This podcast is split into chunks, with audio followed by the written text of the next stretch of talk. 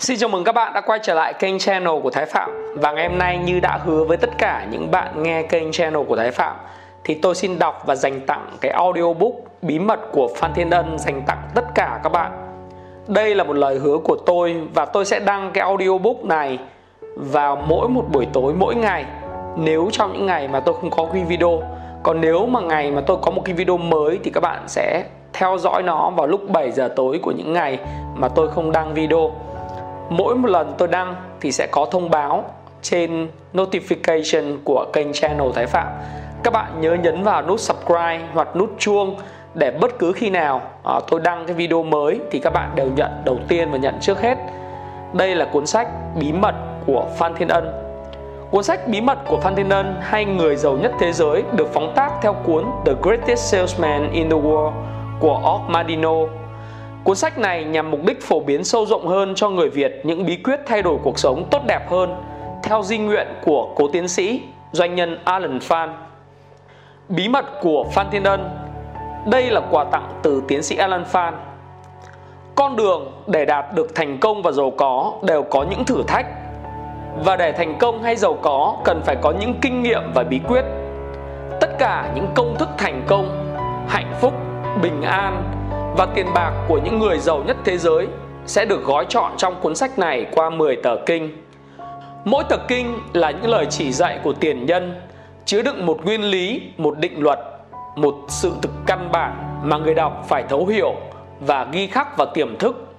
Khi bạn đã chôn được những nguyên lý này vào tận bản năng, bạn sẽ có quyền lực để thâu tóm tất cả những sự giàu sang mà bạn muốn. Khuyết danh Alan Phan Bí mật của Phan Thiên Ân, Người giàu nhất thế giới, phóng tác năm 1985 theo cuốn The Greatest Salesman in the World của Og Madino Mục lục, Lời tựa. Tôi nhớ một buổi tối đàm đạo với một người trẻ tuổi về giá trị của đồng tiền, Giọng cô ta hăng say. Có những thứ mà đồng tiền không thể mua được. Tôi cười đùa, Đồng ý, Nhưng đó là những thứ mà tôi không cần. Nói vậy, nhưng trong thâm tâm, tôi vẫn thông cảm cái băn khoăn của tuổi mới lớn về tiền bạc. Tôi đã lớn lên với câu kinh thánh như, Người giàu mà lên được thiên đường còn khó hơn con lạc đà chui qua lỗ kim. Hay những lời nói được ghi là danh ngôn như, Không có tài sản lớn lao nào mà không thu thập bằng tội ác. Rồi những so sánh chế giễu của những tên chọc phú với kẻ thanh bẩn. Lớn lên ra đời sau bao nhiêu bài học về tủi nhục, nghèo hèn, thua kém và thất bại, tôi bắt đầu kính trọng giá trị của đồng tiền. Tôi không biết cái nghèo có mang lại hạnh phúc hay nhân cách cho ta không, nhưng tôi thấy người ta đã nhân danh cái nghèo để bảo chữa cho bao nhiêu tội ác, từ việc mượn danh đấu tranh giai cấp cho đến trộm cướp lường gạt. Nhưng từ kính trọng đồng tiền đến thờ phụng nó lại là một thái cực mà ở đó bao nhiêu người đã lầm lỗi Chính tôi đã bỏ mất bao nhiêu thì giờ để tìm cách làm giàu theo kiểu gia tốc của Mỹ, kiểu fast food, something for nothing, get rich quick. Lại một thêm những lô những bài học, các triết lý nhân quả của nhà Phật mà tôi đã bỏ quên luôn luôn hiện diện. Muốn có trái ăn phải biết trồng cây. Đồng tiền là những trái, quả tạo thành từ hạt giống, công sức và thời gian của mình. Không chịu bỏ gỗ vào lò sưởi mà ngồi đợi hơi nóng thì cái đợi chờ phải là thiên thu. Sau những vấp ngã đó, tôi bắt đầu đi vững vàng. Xã hội và sở thuế bắt đầu xếp tôi vào danh sách những người giàu có. Có tiền, tôi thấy mình rộng lượng hơn, thương và kính trọng tha nhân hơn, nhưng trên hết tôi thương và kính trọng tôi hơn. Những mặc cảm của người dân đã đô hộ chúng ta như người mỹ, người nhật, người tàu, người pháp đã biến mất. Tôi viết cuốn sách này để kỷ niệm ngày tôi thoát xác, bay cao với thế giới. Tôi viết cho tôi hơn là cho bất cứ ai Cuốn sách như cuốn nhật ký giữ kín ở một góc tối nào đó trong đống sách vở tài liệu, thu gom từ bao nhiêu năm đi và sống. Nhưng trong một buổi tối ở khách sạn Metropole ở Hà Nội đã làm tôi thay đổi ý định. Tôi đến Việt Nam với một phái đoàn đầu tư của một công ty lớn của Mỹ. Ông chủ tịch chiếm lấy một phòng rất lớn, gọi là Presidential Suite. Tôi chỉ ở một phòng junior Suite Tiền phòng chỉ có 420 đô la mỗi ngày Nhưng cũng bằng tiền lương nguyên năm của một kỹ sư trẻ ở xứ mình Tối đó Sau một ngày học hành mệt nghỉ, ông chủ tịch Mỹ kéo tôi xuống bar, ngồi uống rượu, nghe hắn đánh đàn dương cầm nghêu ngao bài hát My Way. Trung quanh cả bọn điếu đóm lăng xăng hát theo, kể cả những tên không ở trong phái đoàn. Tôi nhìn quanh tất cả đều là ngoại quốc, trừ những anh bồi bàn. Tôi chợt thấy thật cô đơn trong cái ồn ào và trong cái trắng lệ tuyệt mỹ của một khách sạn 5 sao. Tôi thèm muốn bóng dáng của người Việt, mong có thêm những người bạn đồng hành cùng quê hương cho tôi khỏi thấy mình vong thân ngay ở trên xứ sở của mình. Tôi cho in lại cuốn sách này để mong những người Việt đi sau tránh những lỗi lầm và thu ngắn được cuộc hành trình để gia nhập cộng đồng thế giới với niềm hãnh diện và trong sự kính nể của những người ngoại quốc. Sau 5.000 năm văn hiến của nhân loại, không có tư tưởng ý kiến nào là mới lạ. Cho nên, tôi xin thưa trước rằng mọi dòng chữ trong cuốn sách này chỉ là một sự góp nhặt bắt trước từ nhiều nơi. Phần 2 là phỏng dịch siêu tác phẩm của Ormanino.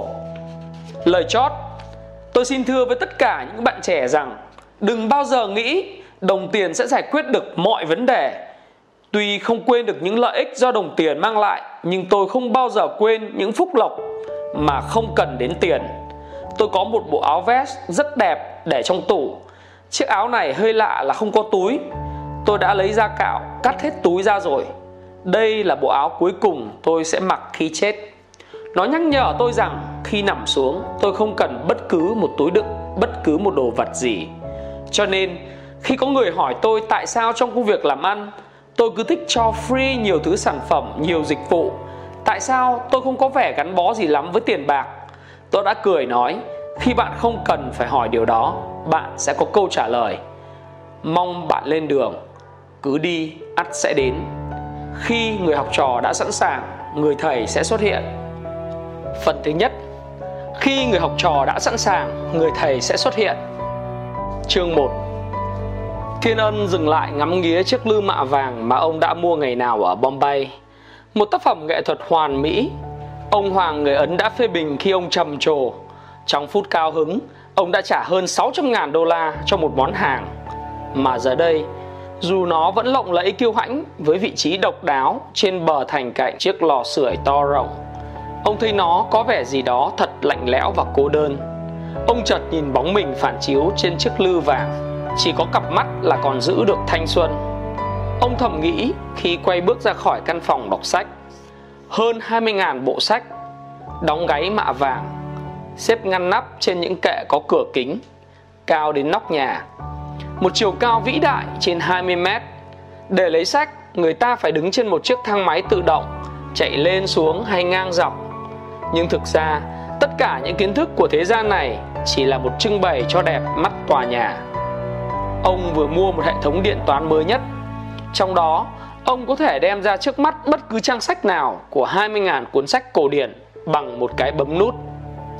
Từ thư viện, ông bước ra ngoài hiên Gọi là cái hiên nhưng nó lớn hơn một cái nhà trung bình Trước mặt là cột đá cẩm thạch thật cao lớn Tạc theo hình cây cột Colosseum ở La Mã Giữa hiên là một cái hồ phun nước kiến trúc bắt chước theo kiểu hồ đài tưởng niệm Lincoln ở Washington DC Khỏi cái hiên nhà là một bãi cỏ thật xanh thật rộng Ít nhất cũng bằng một sân vận động Hai cây phượng vĩ đỏ chói cùng vài hàng dừa và giềng Quanh bãi cỏ là những hàng hoa tulip đủ màu như một vườn xuân của Amsterdam. Cái lâu đài nằm trên một ngọn đồi lớn, dưới chân đồi là bãi biển riêng với làn nước xanh biếc và bờ cát thật mịn. Dưới bầu trời lúc nào cũng đầy ánh nắng của hòn đảo Maui, Hawaii. Tất cả vật dụng trang trí của tòa lâu đài vĩ đại, từ món nhỏ nhất đến món lớn nhất đều nói lên cái sang trọng lộng lẫy của một bậc vương giả. Diện tích của toàn thể khu đất lên tới 80 mẫu Tây, chia ra 3 khu, khu nhà ở, khu cho khách và khu cho gia nhân. Mỗi khu là một kiến trúc riêng biệt, rộng và huy hoàng như ba khách sạn 5 sao, châu đầu vào nhau nhưng vẫn giữ nét hãnh diện riêng. Nối liền ba trực thăng và một sân đánh góp 8 lỗ là cung điện của vua chúa rất vĩ đại của tòa nhà lâu đài mang tên V này. Cái tên đơn giản gây nhiều đàm tiếu, cũng như mọi ước tính về phí tổn tổng cộng của toàn thể kiến trúc. Thấp nhất là 80 triệu cao nhất là đến 200 triệu Mỹ Kim. Không một khách tham quan nào có thể nghi ngờ về sự giàu có của Phan Thiên Ân. Với những người ngoại quốc, cái tên T.A. Fan đã được thì thầm trong nể trọng và ghen tức. Dù ông rất kín đáo và tránh né mọi ồn ào của báo chí hay dư luận, ông và những công ty của ông vẫn được nói đến thường xuyên trên những tạp chí thương mại. Họ gọi cho ông cái bí danh là The Quiet Vietnamese. Và năm vừa rồi, tạp chí Forbes đã đưa ông vào hàng thứ bảy trong những người giàu nhất trên thế giới. Nhưng tự trong thâm tâm, ông không cần những ước tính, ông cũng biết ông là người rất giàu. Cái giàu về tiền bạc chỉ là một con số để thiên hạ thị phi. Cái giàu thực sự là sự sung mãn về sức khỏe, về tình yêu, về nhiệt tình, về kiên nhẫn, về cá tính, về đạo đức. Trong tất cả mọi khía cạnh, nếu tính chung, ông thực sự là người giàu nhất thế giới. Từ khi bắt đầu cuộc đời làm việc ở tuổi 16, đến năm nay ông đã 76 tuổi đời. 60 năm của thăng trầm biến đổi, của mưa bão giang hồ, của đêm dài cô độc, của thất bại và chiến thắng, của vinh quang và tủi nhục, 60 năm dâu bẻ. Ngày nay, khi ông biết mình đã đạt đến mục tiêu, đã trở thành người giàu nhất thế giới, Thiên Ân tự nhủ, chỉ có đôi mắt là còn giữ được vẻ thanh xuân. Thiên Ân bước qua khu vườn rộng, rẽ vào một ngôi nhà nhỏ. Khí trời của buổi sáng lành lạnh thật tươi mát. Mỗi một hơi thở đều như đang ở cõi thần tiên. Sóng biển vỗ thành một điệu nhạc êm dịu, chêm vào tiếng chim kêu ríu rít. Alan Chapman, người kế toán trưởng của công ty, nhân vật thứ hai của tập đoàn, người nhân viên lâu đời nhất của Thiên Ân, một cộng sự thân tín đang đứng đợi. Good morning, sir. Thiên Ân gật đầu chào lại, im lặng bấm những con số để mở cánh cửa sắt dày. Mặt của Chapman lộ vẻ băn khoăn. Ông thắc mắc rất nhiều khi người chủ của ông yêu cầu ông đến gặp ở đây. Căn nhà nhỏ này là một bí mật được bao nhiêu nhân viên của công ty Thiên Ân bàn tán. Chưa ai biết được Thiên Ân chứa gì sau cánh cửa im lìm này. Giờ đây, ông sắp sửa được trực diện với cái bí mật đó. Ông hơi thất vọng khi bước vào phía bên trong. Căn nhà có hai phòng, phòng trước bày biện rất đơn sơ. Một bộ bàn ghế bằng gỗ chạm xà cừ, đẹp nhưng không phải là loại đắt tiền. Quanh phòng là những kệ tài liệu chắc chứa đựng rất nhiều những hồ sơ bên trong. Giải rác quanh phòng là những vật lưu niệm nho nhỏ rất cá nhân. Một sấp thư, vài cái hình cũ, một lư hương đồng và vài bức tranh không lấy gì là đẹp. Thiên ân ra dấu cho Chapman ngồi xuống rồi bắt đầu. Bạn già, tôi chưa bao giờ hỏi bạn về vấn đề này. Nhưng tôi muốn bạn thử tính dùm tôi xem tất cả tài sản của tôi Trừ đi nợ nần còn lại là bao nhiêu Chapman hơi ngạc nhiên vì Thiên Ân không bao giờ để ý đến con số này Nhưng Chapman biết rất rõ Máy điện toán trong phòng riêng của ông vẫn cộng trừ hàng ngày Hai con số tích sản và tiêu sản Mỗi tối trước khi đi ngủ Ông biết rất chính xác là cho đến bữa tối nay Ông chủ Thiên Ân của ông có tổng tài sản thực sự là bao nhiêu Thưa ngài cho đến tối hôm qua, giá trị tài sản dòng của ngài là 4 tỷ 636 triệu đô la. Nếu ta phải phát mại tất cả trong một thời gian ngắn, số tiền ta thu về thực sự của ta ước tính là bao nhiêu? Chapman bắt đầu hoảng sợ trước câu hỏi. Thưa ngài, trị giá nói trên là dựa trên trị giá theo đối chiếu biểu của các công ty. Các công ty này đều đang hoạt động rất tốt, trừ TechPro và Vias đang lỗ lã nhẹ, cho nên nếu tìm được người mua đúng đắn, số tiền thu về còn có thể cao hơn nhiều so với số tiền trên. Tôi ước tính mình có thể thu hoạch trên 6 tỷ Mỹ Kim, trừ thuế lợi tức và tư bản dài hạn khoảng 2 tỷ, ngày còn lại sẽ khoảng 4 tỷ. Phải mất bao lâu để thanh toán mọi tài sản? Chapman thực sự kinh hoàng. Tôi ước chừng 18 tháng. Hơn nữa, số tài sản trên thuộc diện cổ phần trên thị trường chứng khoán và những trái phiếu chính phủ nên ngài có thể thu về 2 tỷ trong vòng 30 ngày. Phần còn lại tùy theo thị trường mua bán, nhưng nếu ngài vội vàng, tôi nghĩ là mình có thể hoàn tất mọi thủ tục trong vòng 12 tháng. Được rồi, vậy bạn già hãy bắt đầu quy trình phát mãi ngay lập tức. Liên lạc với các ngân hàng, các tổ hợp luật sư vân vân. Dĩ nhiên là bạn già biết phải làm gì rồi. Chapman thấy một luồng điện mạnh chạy qua cơ thể. Ông ríu lưỡi không nói lên lời. Sau cùng ông lắp bắp Dĩ nhiên thưa ngài, tôi biết cách thức, nhưng thực sự tôi không hiểu. Tập đoàn chúng ta vừa đạt được những thành quả tốt đẹp nhất trong lịch sử công ty. Năm vừa rồi, mức lợi nhuận thuần của chúng ta gia tăng hơn 27%. Mọi công ty đều được chăm sóc bởi những nhà quản lý đáng tin cậy. Cái hợp đồng vừa mới ký với Trung Quốc về hệ thống viễn thông cho vùng Tứ Xuyên sẽ đẩy công ty Wireless Technology lên ngang hàng với những bậc đàn anh như AT&T, MCL. Tôi xin lỗi ngài, tôi chưa bao giờ hỏi vấn đề về những huấn lệnh lớn của ngài. Nhưng lần này, thực sự tôi không thể nào hiểu nổi. Thiên Ân cười nhẹ, ông nắm lấy bờ vai của Chapman, dịu dàng nhìn vào đôi mắt của Chapman. Bạn già tin cậy của tôi, bạn có nhớ huấn lệnh đầu tiên của tôi khi tôi vừa tuyển bạn vào làm việc? 35 năm rồi phải không? Chapman không cần suy nghĩ. Thưa ngài, ngài ra lệnh là mỗi năm khi tính xong mức lợi nhuận thuần lấy 30% từ quỹ ra trao tặng tất cả các cơ quan từ thiện hay cá nhân nghèo khổ. Và lúc đó bạn già đã nghĩ rằng tôi là một thằng thương gia khùng, bạn còn nhớ? Thưa ngài, tôi quả có so đo về huấn lệnh này. Thiên Ân ngửa lên trần nhà rồi quay về phía biển. Và bây giờ, bạn già có đồng ý là lo ngại của bạn già hơi quá đáng không? Thưa ngài, vâng. Vậy thì bạn già hãy bình tâm, hãy tin vào sự phán đoán của tôi lần này. Để tôi thử giải thích cho bạn già nghe về kế hoạch. Tôi năm nay cũng đã 76 tuổi. Nhu cầu của tôi bây giờ rất giản dị. Vợ của tôi đã mất từ lâu những cuộc tình tiếp theo chỉ là những thứ giải trí nhẹ nhàng mà bây giờ tôi không còn cảm thấy thú vị.